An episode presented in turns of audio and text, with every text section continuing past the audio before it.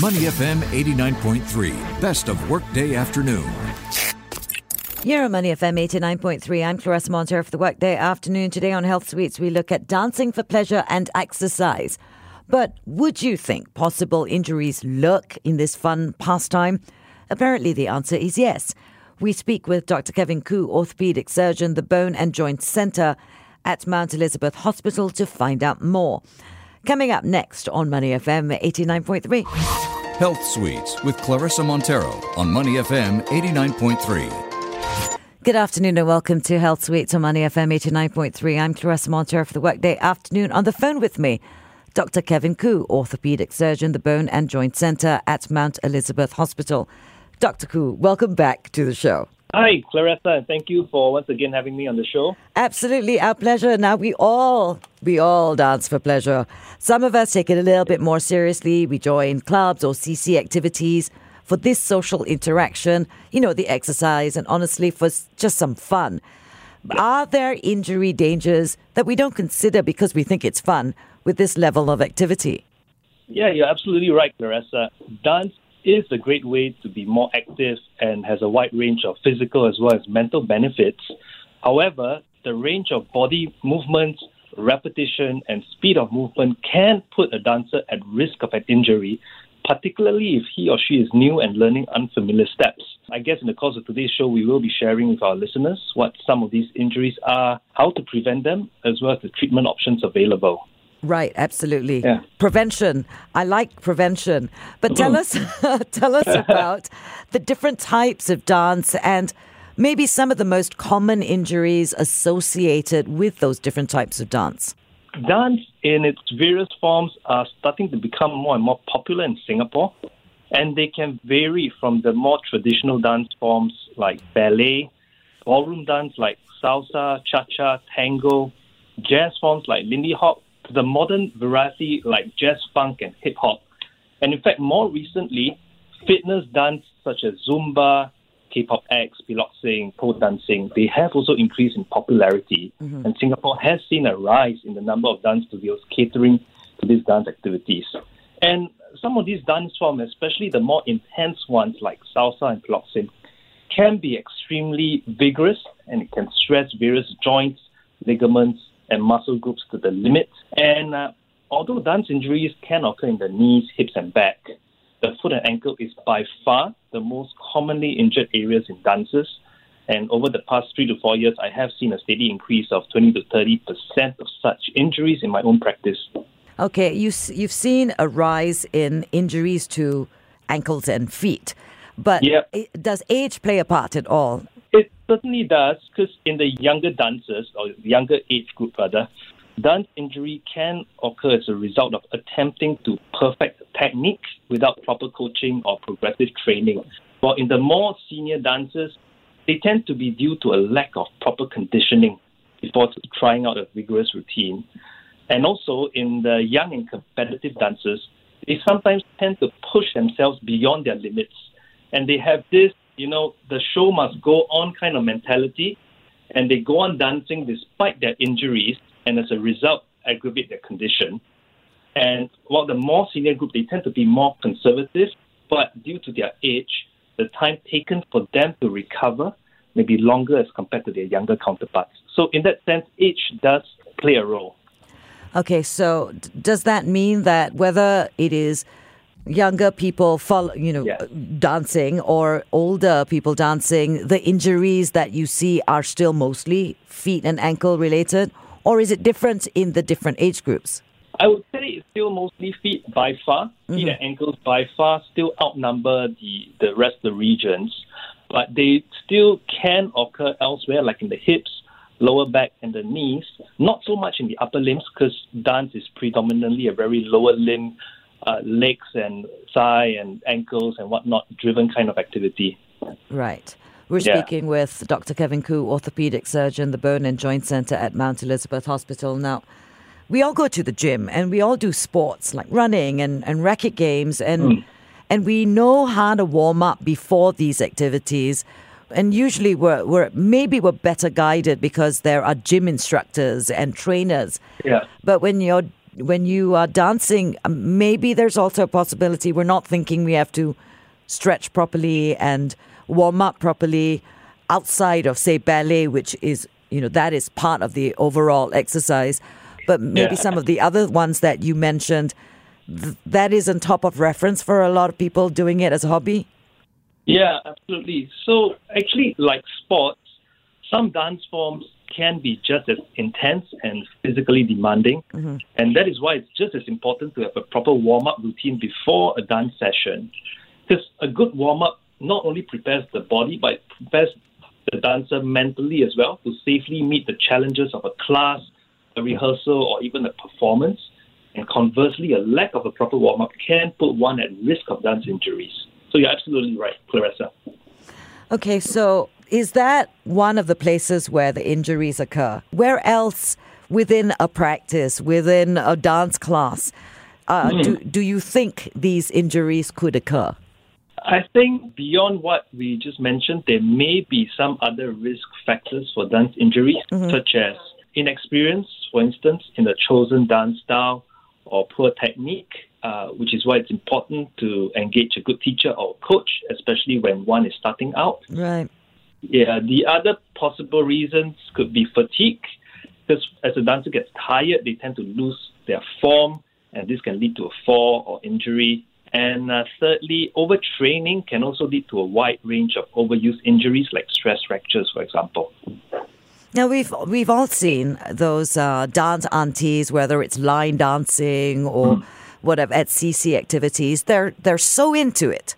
Yeah. You know, they're very dedicated to it. But that dedication, does that lead to the injuries that we're talking about? Sometimes it does. I did mention that the more senior dancers tend to be a bit more conservative as compared to their younger competitive counterparts. But it may not be the case all the time. Some of the so-called aunties or the more elderly dancers who are into line dancing at DCs, some of them are so passionate about the particular dance form that they can also push themselves beyond what their body can take. Right, okay. Now let's talk about the importance of early assessment and treatment when an injury does occur. Yes, most of the time, dance injuries can be treated by simple measures like the RICE therapy. RICE stands for rest, ice, compression, and elevation. Sometimes physiotherapy may be needed. However, on some occasions, surgery may even be warranted, be it to repair a torn ligament or to deal with an area of cartilage injury. And early assessment is important to delineate the extent of injury as well as to institute the appropriate treatment. And it also increases one's chances of getting away with either conservative or minimally invasive treatment. Okay. We're speaking with Dr. Kevin Koo, orthopedic surgeon, the Bone and Joint Center at Mount Elizabeth Hospital. Now, I've told you this before. I damaged my ankle in a water skiing accident. That's right. Years ago, yeah. Right? But it was then that I discovered from a doctor just like you how common ankle injuries are, you know, whether it's a sprain or a break or a crack, whatever it is. But I'm assuming that all these years later, from the time I injured my ankle and needed physiotherapy and all kinds of good stuff, what new treatment options are there for dance injuries, particularly on the ankles? Yeah, so you're absolutely right in saying that ankle sprains are very common. In fact, ankle injuries constitute up to 30% of all sports-related injuries, and the foot ankle is also the most frequently injured area in dancers. And surgery may sometimes be warranted if there's persistent pain and instability, despite the conservative measures that we have mentioned previously. And instability, I'm talking about recurrent sprains in the ankle. So a new procedure, a kind of breakthrough technique that has come out in recent years that we do at the Bone and Joint Center at Mount Elizabeth Hospital is the Arthroscopic Brostrom-Gould Repair. The simpler term for this just means that it's a keyhole ankle ligament repair, and it essentially involves two key aspects. Number one, to repair the ligaments which help stabilize the ankle joint, and number two, to treat any associated cartilage injuries in the ankle at the same time.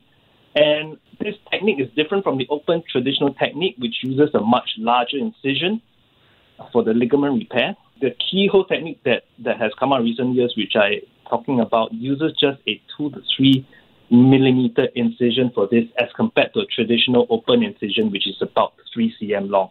So it's tiny. And we've also recently published our results in the Journal of the American Orthopedic Foot and Ankle Society. And in this paper, I compared my patients that underwent the open traditional technique against those that underwent surgery using the latest breakthrough keyhole Broström-Gould technique, and found that patients in the latter group, meaning patients who underwent keyhole surgery, had, number one, less pain after surgery, and number two, they also had better clinical outcomes at 1 year. And this is also the first paper of this nature published by a Singaporean orthopedic surgeon. So we are very proud of that. Oh, you should be very proud of that. The question also is that, you know, the obvious follow-up question, at least for me, yes, is if they do that surgery, are they completely healed from whatever the reason was that they needed it in the first place? Yeah, so there is a little bit of downtime. This surgery, firstly, can be done as a day procedure. Mm-hmm. And after surgery, the patient can start low-impact activities like cycling and swimming from 6 weeks onwards, and high-impact ones like running and jumping from 3 months. But they have to be progressive about these activities once they start and not be overly intense and re-injure the area that we have fixed in the first place. But yes, they can get back to performing the activities that got them the injury in the first place. Right, okay. And you're saying rehabilitation completely is about 3 months? Yes, 3 months they can start going back to high-impact sports. So it just means that they have to be patient. Pretty much, yes. They do have to wait it out for about 3 months, which can be an eternity for some. Oh, I can imagine. Absolutely. Yes, you're speaking from personal experience. Absolutely. Oh, it's like every weekend I'm like, can I go ski now? Can I go ski now? My doctors will be like, are you mad? Right, that's... I feel you. Now, you said earlier in this conversation that patients do have a tendency to ignore the aches and the pains from dance injuries. Now, what do you think is the most important takeaway message for them? Because you did say early assessment, early treatment is the best thing. Yes. So what do you think the most important message for them is? Well, if they are going to be silly and ignore the aches and pains and try to dance through them? Yes. I find that many dancers do tend to ignore their discomfort and carry on dancing. And many of them have this mentality whereby the show must go on. I got to keep dancing. I want to perform irregardless. And they continue training, they continue rehearsing and performing, even though they may be in pain. So my advice would be to seek help from a medical professional for your injuries early, so that the appropriate advice, the appropriate treatment can be given sooner rather than later. And the truth is, most injuries, when detected at the early stage, can be treated either non-surgically or with minimally invasive procedures, like the keyhole method that we talked about. And these options may not be available in the condition that has been neglected or which has reached a severe stage. So the take-home message really is to seek treatment early, as you mentioned. Well, I can understand it, because as a dancer, you get used to the fact that there's no pain, no gain, you know, that kind of an attitude. But there are certain pains that you really shouldn't ignore. That's right. So how do you define them? Before I let you go, how do you define a pain that you RICE it, and what is a pain that you, okay, that's it, I have to go to the doctor?